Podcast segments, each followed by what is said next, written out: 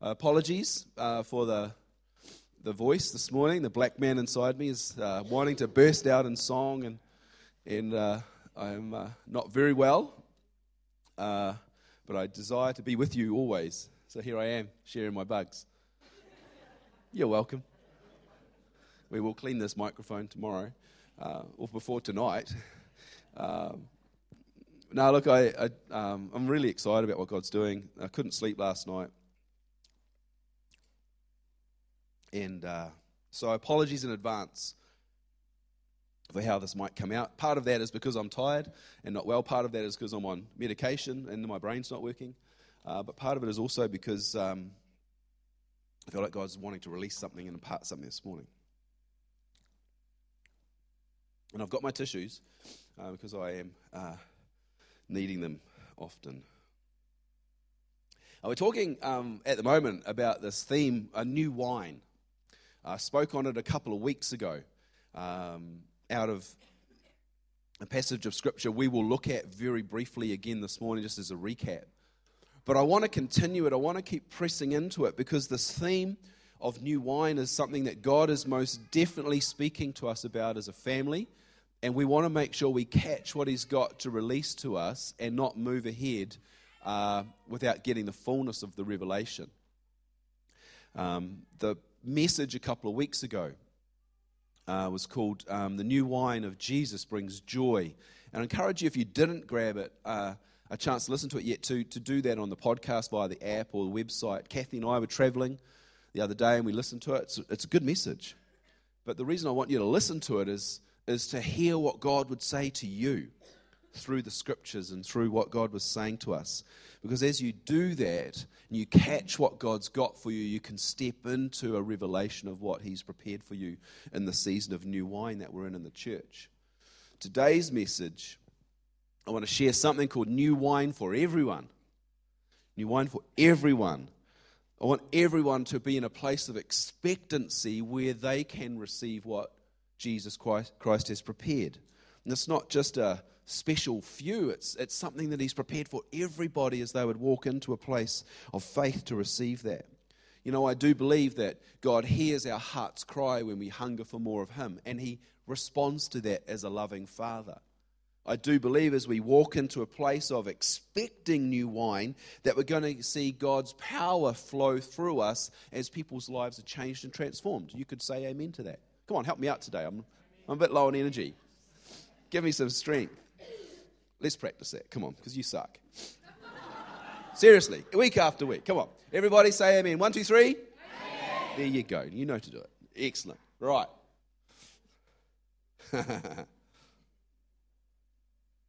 you know what? I think when God releases his new wine, we're all going to be different. I really, really believe that.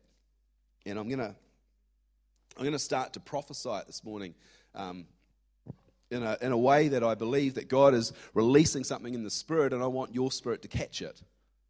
You know, there's a transaction that happens spirit to spirit here. When we come into agreement, when we, we align ourselves with what God is doing, and our spirit says yes and amen to His spirit, then heaven starts to release those special things for us.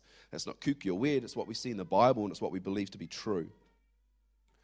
The problem is, thank you for that, amen. The problem is, the risk is we can miss it. We can get to a place,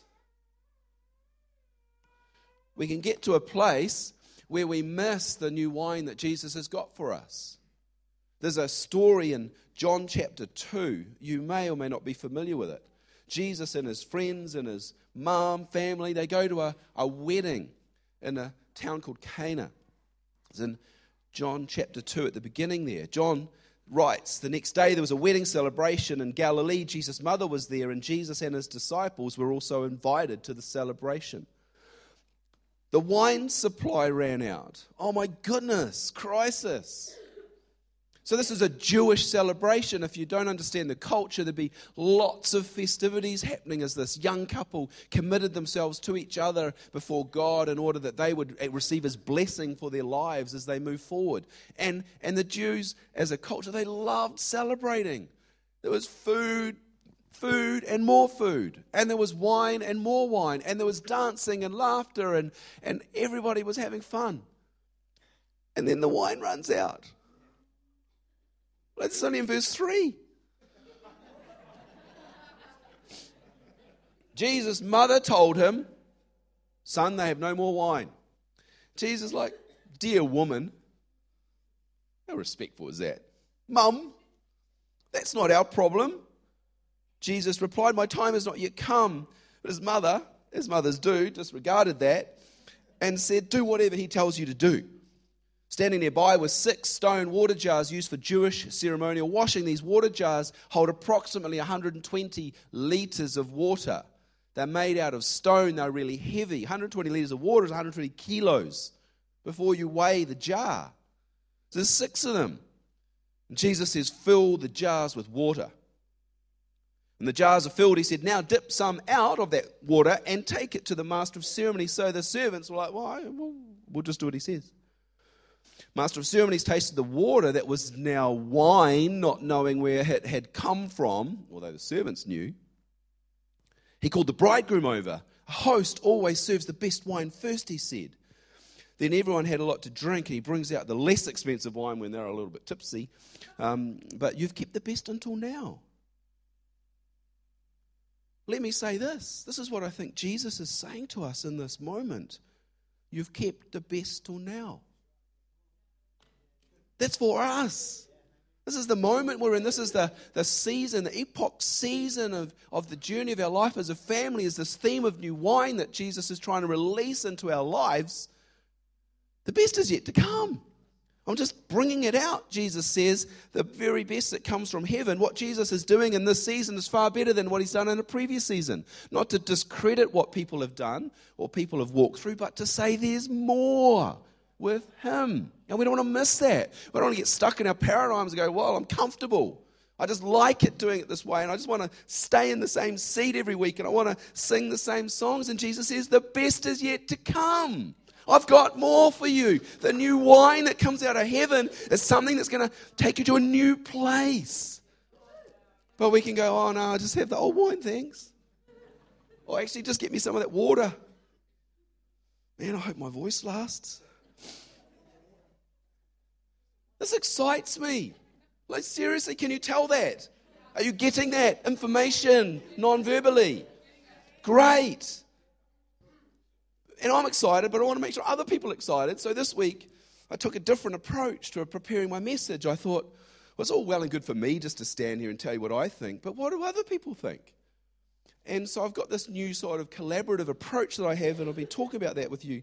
And so I would go and I, uh, this week I interviewed people about new wine. And I typed out on my phone what they said, and I'm going to share that with you. Because I wanted to hear from people in the congregation what is the challenge like to walk into a place of receiving new wine? Because some of you are like looking like, oh no, it's going to be really interesting or bad or something. But I want to hear perspective from the congregation. So one person that I, I spoke to said this, and I'm going to quote what I wrote down. I have been intentionally sinking God's new wine. Awesome. It's hard work, it's been crushing, it's been tiring, but it has brought me fruit. The best fruit from this has been a relationship with God that is so personal. And sometimes happens in the middle of the night, which is uncomfortable, but it's necessary. God has visited me and pruned me, this person says. And this pursuit has come from a place of need. I recognized I was dry and I needed more of God and I wanted it so bad. That's awesome. There's someone saying that. They're going on the journey, understanding what God wants to do. And I said, Well, what about those who don't realize that they're dry or thirsty? What about those that don't see the need that they have? And this person says, Well, comfort will always rob you of intimacy with God. That's a good word right there. What I love about this, two things. One, the thought is that comfort robs us of intimacy with God. Sometimes we've got to be uncomfortable, and we're going to get uncomfortable today. I'm warning you now. But the second thing I like is this best fruit from this season is a relationship with God that's personal. That's the big upside. That's the bonus for you. Go on a journey where you get to experience and drink from the new wine that Jesus Christ is wanting to pour out into our lives. The best thing that will happen is you don't get tipsy. You get a personal relationship with the creator of the universe who wants to spend time with you. That's a good deal right there. Amen, you say. I just want to pause and, and do an advert for tonight because Vanessa is speaking tonight, and I've, I've heard a snippet of what she's going to share, and it's going to rock your socks. So you want to be here at 6 o'clock for tonight. We're doing some worship, and then Vanessa's going to share a bit of testimony, a story, and, and what, what God's been teaching her and her family. Very, very, very cool story with a great ending. So I want to invite you to be there. Because together as a family, we want to walk into the new wine that Jesus Christ has prepared for us. Yes? Let's not miss it. The best is yet to come. Jesus is saying he's saved something for us. To recap very quickly, the last message I shared with you was called The Wine of Jesus Brings Joy. We spoke out of Matthew chapter 9, where um, John's disciples, I think it is, that come to Jesus. How come your guys don't fast like we have to and like the Pharisees do? And Jesus says, Well, you know, when the bride is with the bridegroom, should, should they not celebrate? Why would they go hungry? And he's talking about this connection that he wants to have with us as his church, where he is the bridegroom and we are being prepared as his perfect bride, a place of joy that he has for us. The new wine of Jesus brings joy. So I want you to have an expectancy for joy in your life. Okay. Convince me you want your life to be filled with joy. Come on, this is what Jesus has got for us joy overflowing and abounding that changes who we are. His joy is not just happiness from too much wine or because you got the best house in the street. Joy is what flows up out of the inside of you because you've been changed by Jesus. So look for joy with Jesus as your bridegroom. We also looked at this um, oh, and listened to the message, but and, and we talked about um, Jesus says no one would sew a new patch onto an old garment, for it would tear and rip, and both would be wasted. What that means is listen to the message, but it means don't just add Jesus to your life. You've got to become new and fully new, not just the the new patch, old garment, and, and there's a whole lot of meaning in that in the message. But this part here I want to focus on with the wine. Jesus says in the same way you don't take new wine and pour it into an old wineskin. For as the wine ferments, it would erupt and tear and burst the wineskin, and both will be spilled and wasted. Fermentation is a violent process. A chemical reaction, I can't explain it because I'm not very clever, but I understand there's a whole bunch of stuff that goes on, and in this effervescent, violent fermentation process of the wine, there's something that expands inside the wineskin, and, and, and the, new, the old wineskin can't contain it. And it bursts because it's dry and it's brittle. And we looked at this. But we also understand that transformation is on the Father's heart for our family. He doesn't want you to remain as a dry, brittle, old wineskin. He wants you to have a, a new way of living in order that you can contain what He's got for you.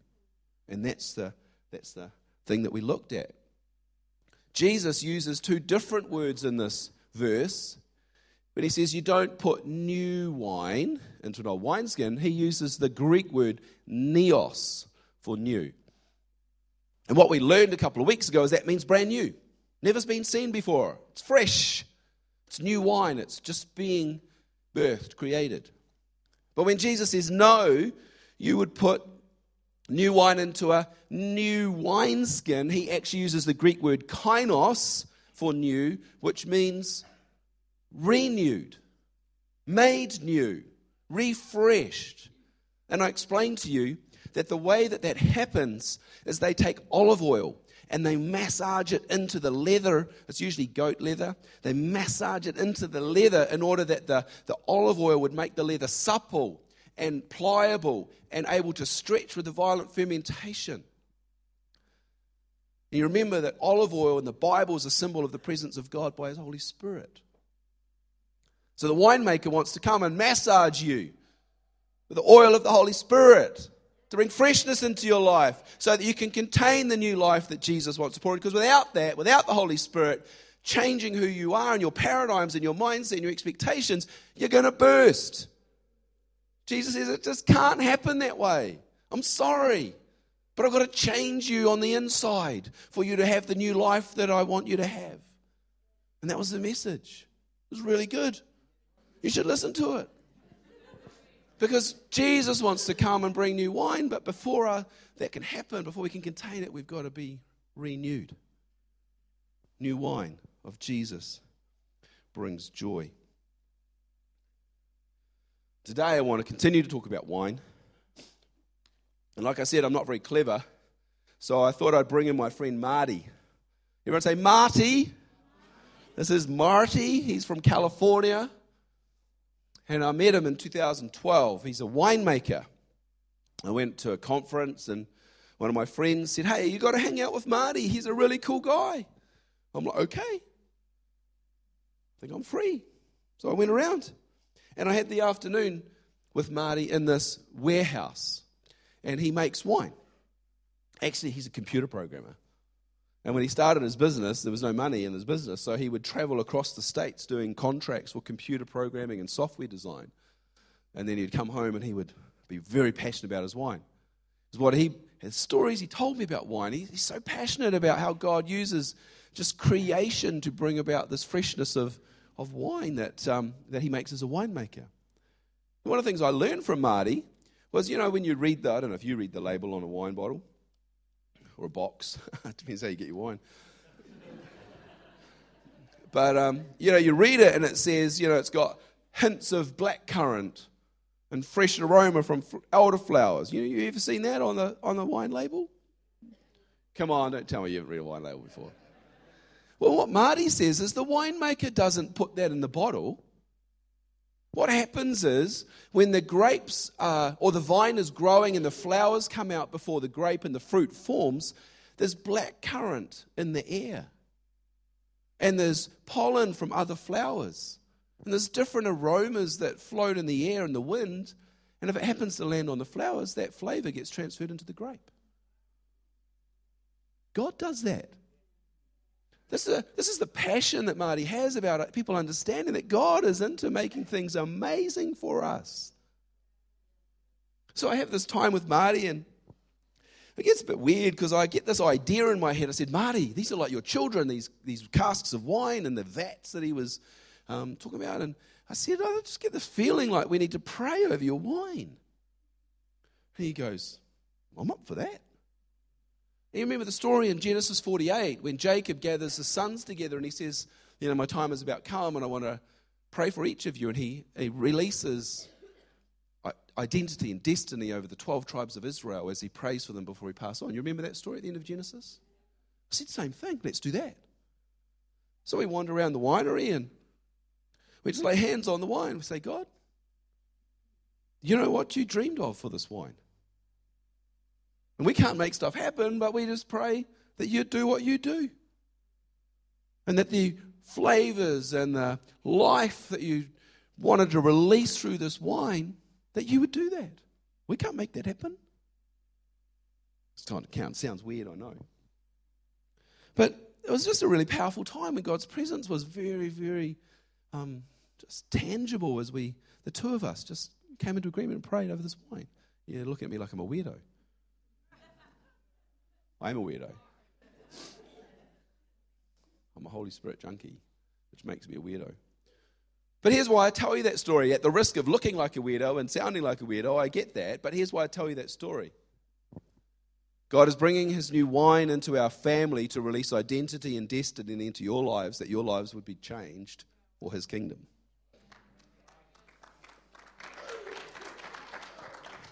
Do not miss what He's releasing for you and identity and destiny is He brings this new life into our family and our community. Because what I'm going to show you at the end is it's not all about you. Marty's going to tell us a story. I'm going to talk a bit quicker than I am to have time for Marty to share a testimony that I was going to hopefully create hunger in you as it did in him. More about that at the end. Let's look at a guy in the Bible I felt to look at someone called Peter. Peter was a man that we meet in the Gospels. He was a pretty ordinary guy, failed school, So went into his dad's business with his brothers, and every day they'd get up early and they would hop in the boat and go out on the Sea of Galilee and they would cast their net in the water. It was a big round net with weights on the ends, and as it gathered in the water, it would hopefully catch fish. And they would sell that fish, and that's how they would pay for their rent or their food or their, their um, holidays. But Peter was changed when he met Jesus. We're going to look at that in a minute. We can learn something from Peter. He lived with Jesus, he learned from Jesus, but he just started out normal like you and me. But the Peter that we read about in the New Testament, we're not even going to get past the Gospels today because of time. Maybe next week, depending on what we want to do, we might look at the book of Acts or we might read the, the, the letter Peter wrote, the epistle at the end, where we hear about his suffering and the reason he went and chose to be crucified upside down because he was sold out for Jesus Christ. And the message of love that comes from God in the form of a man for every person. I spoke to someone this week about new wine, and this is what they said. Because Peter was an ordinary guy trying to work for the money. This person said, In the busyness of life and demands of society, I'm always struggling to have the personal energy to put aside time to be with the Lord. I work full time and I have disciplines to seek God, but this doesn't always work well because I've got a young family that creates demands. Work is stressful. Marriage and kids and finances all demand my attention as they should. And I'm like, well, what inspires you to seek the new wine of Jesus then? This person says, well, you've got to constantly put yourself in a place where you're refreshed with the Word of God be challenged and inspired to be more like Jesus. Just like Peter, just like this person, we've got to put ourselves in a place of being uncomfortable in order that we would get close to Jesus and become more like him. And that sometimes means getting uncomfortable.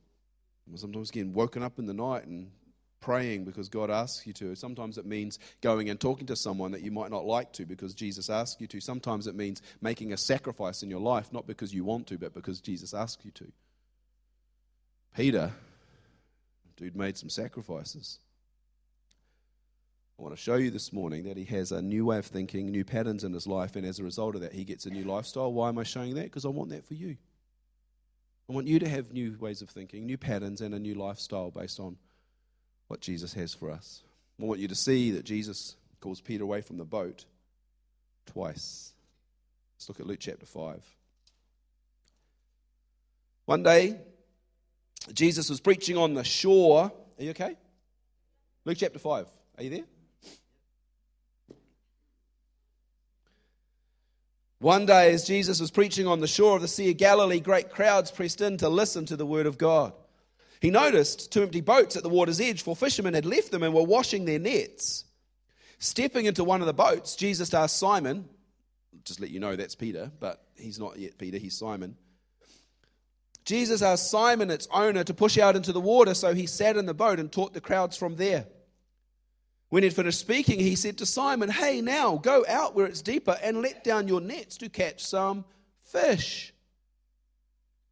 Master, Simon replied, We worked hard all last night. We didn't catch a thing. But if you say so, I'll let the nets down again. And this time their nets were so full of fish they began to tear. A shout for help brought their partners in the other boat, and soon both boats were filled with fish on the verge of sinking. When Simon Peter realized what had happened, that's code, that means when he realized it was a miracle, he fell to his knees before Jesus and said, Oh Lord, please leave me. I'm too much of a sinner to be around you. For he was awestruck by the number of fish they had caught, as were the others with him. His partners, James and John, the sons of Zebedee, his brothers, were also amazed. Jesus replied to Simon, Don't be afraid. From now on, you'll be fishing for people. And as soon as they landed, he left everything and followed Jesus. Jesus calls Peter away from his boat, and Peter follows. A couple of observations I make from that. I encourage you to read that passage during the week and see what you see. Here's what I saw Jesus will come and meet you where you're at. It's not about you just getting to church on the right Sunday to have a connection with Him. Jesus is really, really keen to come and meet you where you're at. He goes to the business of Peter and his brothers and he brings transformation. Jesus speaks to the crowd and he brings this revelation of love through his preaching because he preached about the kingdom of God.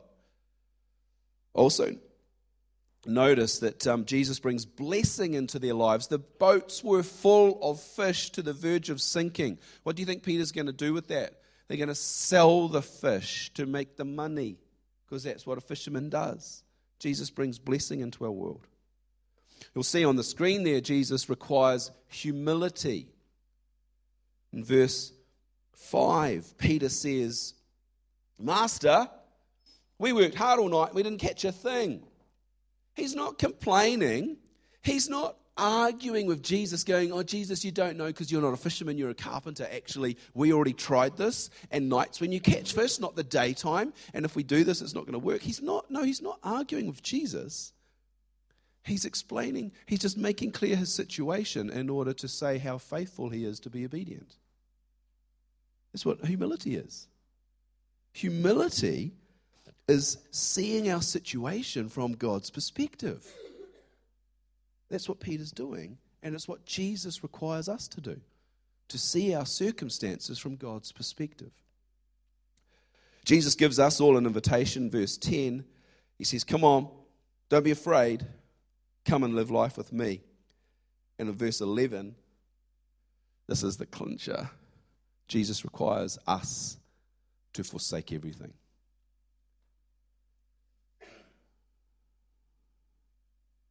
Wonder what that means for you. I wonder what it means for you if you actually take the time to stop and ask Jesus, Hey, Jesus, what did you mean when you said, Leave everything and follow me? And actually listen like you want to hear the answer. Wonder what he'll say to you. I can't tell you. You've got to find that out for yourself. A couple of comments I captured this week in my conversations with people in our church family. I spoke to someone and they said, You know, the people you hang out with always determines the journey you go on. You won't fly like an eagle when you scratch around with turkeys. Message of new wine brings hope and excitement that there is more. This person said, I have a renewed belief in all that God has for me. There's a hunger for what God's wanting to release in us. I talked to another person, and they said this. When you've been walking as a Christian for a long time, like 40 years, it's easy to get cynical and worn out. What I need is the fresh vision. I don't like just simple, easy answers or trite answers. My work, I have to manage the tension between belief and faith and what I see in reality. I believe miracles are for every day, but I don't get to see them all the time. Peter said the same thing until he did what Jesus asked him to and he cast the net out of his boat and there was a miracle catch. Jesus wants to change our world. Like I said to you, Jesus called Peter out of the boat twice. Second time he did that, we read about in Matthew chapter 14. You can turn there now. Jesus goes up on a mountain and he has a good time with a whole bunch of people, and the people get hungry, and Jesus says, Hey, guys, friends, disciples, let's feed these guys. You remember that story? 5,000 men and their families were present that day. And a small boy donated his lunch, and everyone had happy times, happy meals for all. And after that, Jesus says, Right, now we're going to go. Let's hop in the boat. You hop in the boat, and you go over to the other side, and, and I'm going to pray. Jesus insisted in verse 22 of Matthew 14. Jesus insisted that his disciples get into the boat and cross to the other side of the lake while he sent the people home. Probably getting them to fill out response cards or something. After sending them home, he went up into the hills by himself to pray, where you know Jesus liked to spend time with his Father. Night fell while he was there alone. Meanwhile, disciples were in trouble far away from the land, for a strong wind had risen up and they were fighting heavy waves. These guys are sailors, and the waves are really big and they're struggling in the boat. And about three o'clock in the morning, Jesus came toward them walking on the water. Well, that's weird. It's in the Bible, it must be true. When the disciples saw him walking on the water, they were terrified. In their fear, I bet they regret saying this. In their fear, they cried out, It's a ghost. And Jesus spoke to them at once. They'd be like, awkward, eh? Like, oh, whoops, didn't recognize you. Sorry, Jesus. It's a ghost. And Jesus says, Don't be afraid. Take courage. I'm here. Peter called out to him, Lord, if it's really you, tell me to come to you walking on the water. Peter has spent all of his life in a boat, raised as a son of a fisherman. And he's going, I'll have a go at that. You've got to wonder whether he tried that before. You know, I don't know, like, you know, a little eight year old with his brother, come on, see if we can do this. Dad's like, oh, you boys are silly. Silly boys. Anyway, I don't know where he gets this idea. There's no evidence to tell us what makes him think he's going to walk on water. No one's ever done this before that we know of. They don't have movies, you know. They just they have to make stuff up. Peter said, If it's really you, come to me walking on the tell me to come to you walk on the water. And Jesus goes, Okay, yes, come. That'd be like, psych. No, I was tricking Jesus. Actually, I didn't really say that. I didn't mean it. Have you ever done that? Jesus goes, All right. And you go, Oh, actually, I didn't mean that prayer. This is one of those moments. So Peter went over the side of the boat and walked on the water toward Jesus. Like, he's literally walking on water here, folks. Sometimes we just read this and go, oh, that's nice. But he's walking on the lake. Closest I get to that is falling off my wakeboard. Peter walks on the water toward Jesus, uh, but then he saw the strong wind and the waves. He was terrified, began to sink. Save me, Lord, he shouted. Jesus immediately reached out, grabbed him. You've got little faith, boy. Why did you doubt me? He climbed back in the boat. Then the disciples worshiped him. You really are the Son of God. See, Jesus calls Peter out the boat the second time. Here's a couple of things that I notice in that passage that might be relevant for you to think about this week. Jesus will meet you where you're at. I've said before, I feel like there's people here and crisis and chaos and a storm and confusion, there's stuff going on in your world, guess what? Jesus meets you where you're at. He's willing to calm into the storm and the chaos of your life and go, hey, I'm here. Do you know what he actually says? See, it says Jesus brings peace. It says in the notes, he says, the I am is here. Where did he get that from? Dad. Exodus 3, remember that? Moses says, Who shall I say sent me? I am. It's God's name for himself. It just answers all questions. Jesus, in the same moment when Peter's freaking out, says, I am here. What that means is the God of the whole world came into his crisis and was willing to help him. Guess what? God says to you, I am here. You should take courage from that. Whatever you're going through, I am is here.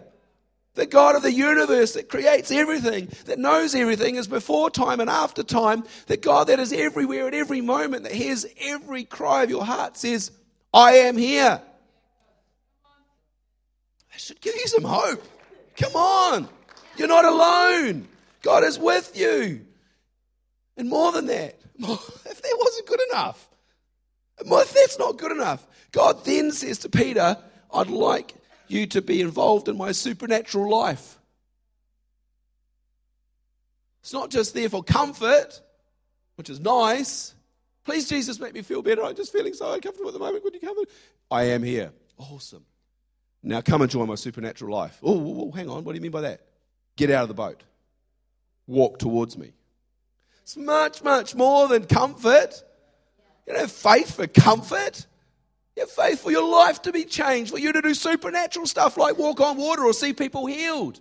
See people in your family find Jesus Christ and have their lives transformed. That's why I am is with you. Man, I better preach quick because I'm losing my voice. Jesus responds to humility. What does that mean in verse 30? When he saw the strong wind and waves, he was terrified, began to sink, Save me, Lord, Peter shouted. Humility is acknowledging that you need God's strength. And you can do that in any crisis, in any moment, and I am is here. Humility. Seeing your perspective as God sees it, and then recognizing that you need His strength. That's all He needs, is your humility. Final point on the screen there Jesus is worthy of worship. They get in the boat and they just, they, they, they just rocked. Like, did you just see that? Peter went out, but Jesus, oh my goodness, what? And just worship him. Why? Because he's God. What does he need you to do in your life? Worship him. Why? Because he's God. don't treat him like a vending machine, an ATM, or a, a savior that gets us a car park in the rain. He's God. Let's worship him because he is God. And the way that He lives with us is, oh my goodness. It's changing our lives, guys. It's, it's, it's, it's an invitation that our lives will be different. That's what I'm trying to convey to you, I suppose. I'm going to ask you shortly if Jesus is calling you out of the boat. A couple of key points, because I like to make sure that there's a summary New wine can only be contained in a new wineskin. Who's the wineskin? You are. How do you get changed into a new wineskin? You're renewed as you allow Him, God, to massage you with His Holy Spirit in a way that brings new life. That's uncomfortable, sorry. But man, you don't want life any other way. Seriously. You're looking at a man who has been through the wringer many times, wrestling with the Holy Spirit allowing him to do his work and not wanting to win. And may I always have that approach in my life because he ain't finished yet. Thirdly, new wine is evidenced by our lifestyle. Does your lifestyle demonstrate Jesus Christ has brought new wine into your world? How will the world know us? By our fruit and what love looks like. Someone I spoke to this week said this. At one point, my quiet times were getting too much like a ritual, so I stopped. And my spiritual life got worse. What I realized was that patterns are better than nothing. So I'd appreciate having midweek connection with people, and I'm going to go ahead and make sure that happen. Well, let me help you out with that. Here's an advert for School of the Spirit on Wednesday night. Why do we get together at School of the Spirit once a month? To teach how to live in the power of the Spirit with the new wine as evidence of our fruitfulness and to be activated that our lives would be different as a result of that. Starting this Wednesday night, I'm going to have a really good rest before then, and my voice will be amazing, and we're going to teach what God's doing in our church and leading you on a journey into freedom, power, and purpose. And what God showed me, this is like a little teaser, it's actually not on the Facebook event, I can't remember. God showed us there's five stages we're going through as a church. If you've been here for this year, you'll know we went through a season of breakthrough. What did that look like? Breaking out. Secondly, we go into a place of encounter. Thirdly, we, we find ourselves in a place where we can develop our intimacy with God through personal connection. Fourthly, we then, out of intimacy, find fruitfulness, and out of fruitfulness, we find transformation. We're going to work through that over three nights.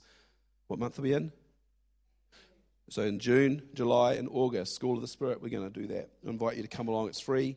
More information on Facebook. Check out our Facebook page and find that. Let me land this. I want to introduce you again to Marty, a friend of mine. Uh, I watched this interview online the other day, and it, it just spoke volumes to me. It's, it's six minutes long, so it's not short, but I want you to watch the whole thing. Just listen to what he says.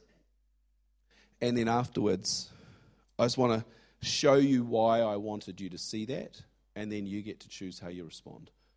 Because we want you to have a super boost in your life. We want you to have a life that has power. We want you to have a life that moves into a new level. This is not just me preaching my, my my skin off, hoping that you get, you know, a little bit happy or, you know, like you enjoy it. Oh, that was good. Yeah, I really liked how he did that. That was amazing. You know, like I never saw that before. No, no I want your life different.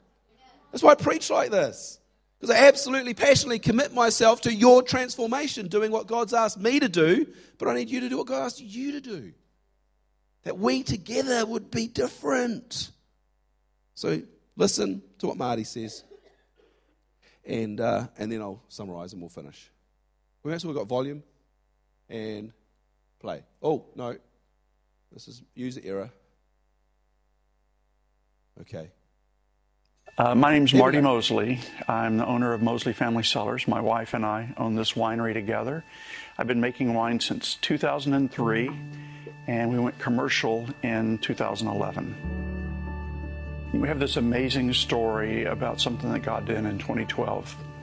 It was our second year in business. We were probably making, I don't know, 400 cases of wine a year, and we had two tons of Zinfandel in tanks fermenting which was about 20% of all the wines that we made.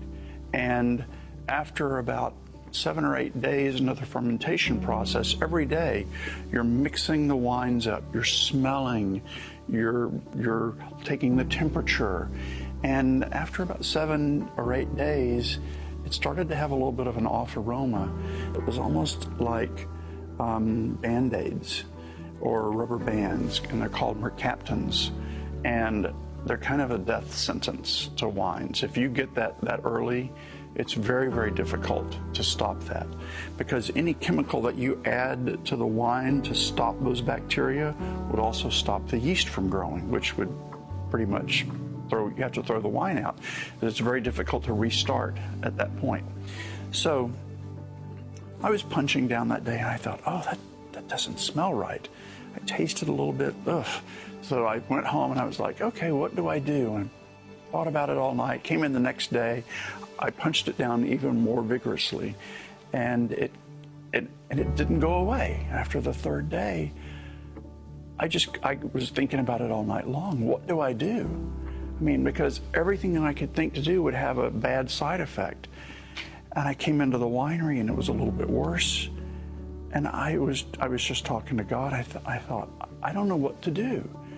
I, and I just I washed my hands. I stuck my hands in the tanks about this far down. I just stuck them in there and I just said, God, I believe that you know every molecule in these tanks. You know every compound. You know every bacteria. You know every chemical reaction that's taking place intimately well. And so I'm just asking you in Jesus' name to come and fix this wine because I'm out of my depth. I don't know what to do. I literally don't have any idea what to do for this wine. And I was praying and I thought, oh, well, I better do the next tank. So I stuck my hand in the next tank. Because for us to throw that wine out at that point would have been a significant loss for us.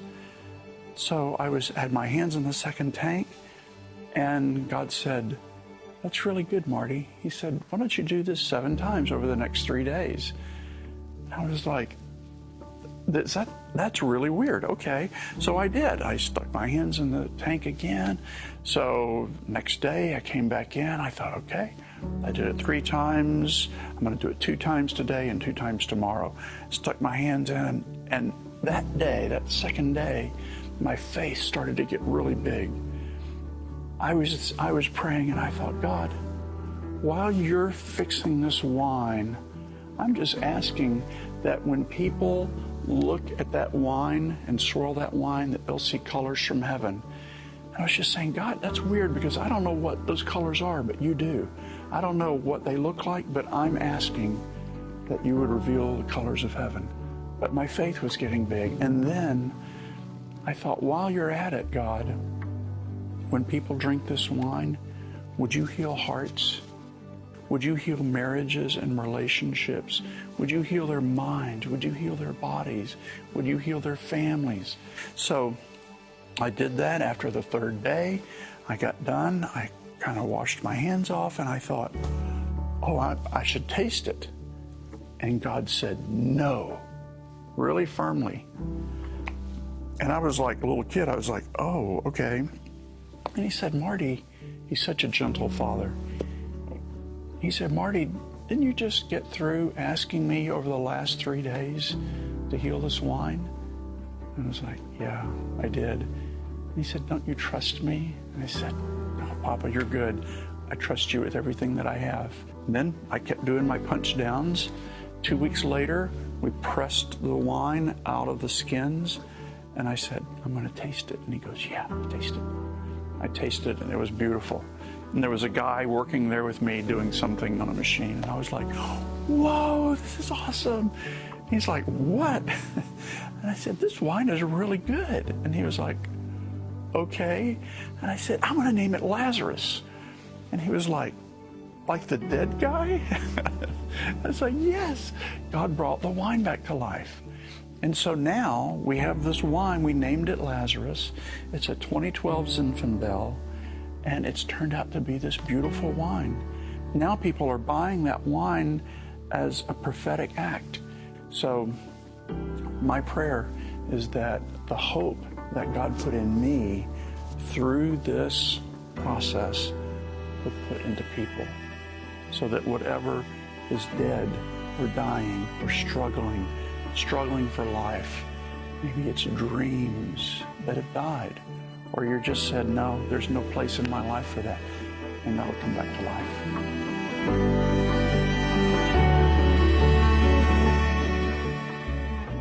He's a precious, precious man. The reason why I wanted you to watch that and listen to what he said is this the new wine that Jesus Christ wants to pour into your life. He wants to do that so that others will see that life and receive the same. It's not about you having new wine just for your sake. You know, I love what he said there. He said, you know, like bold prayer. When people drink this wine, that you'd heal hearts, that you'd heal marriages. Those things that have been dead would come to life again. But that's why our lives need to be renewed. That's why we need to receive new wine.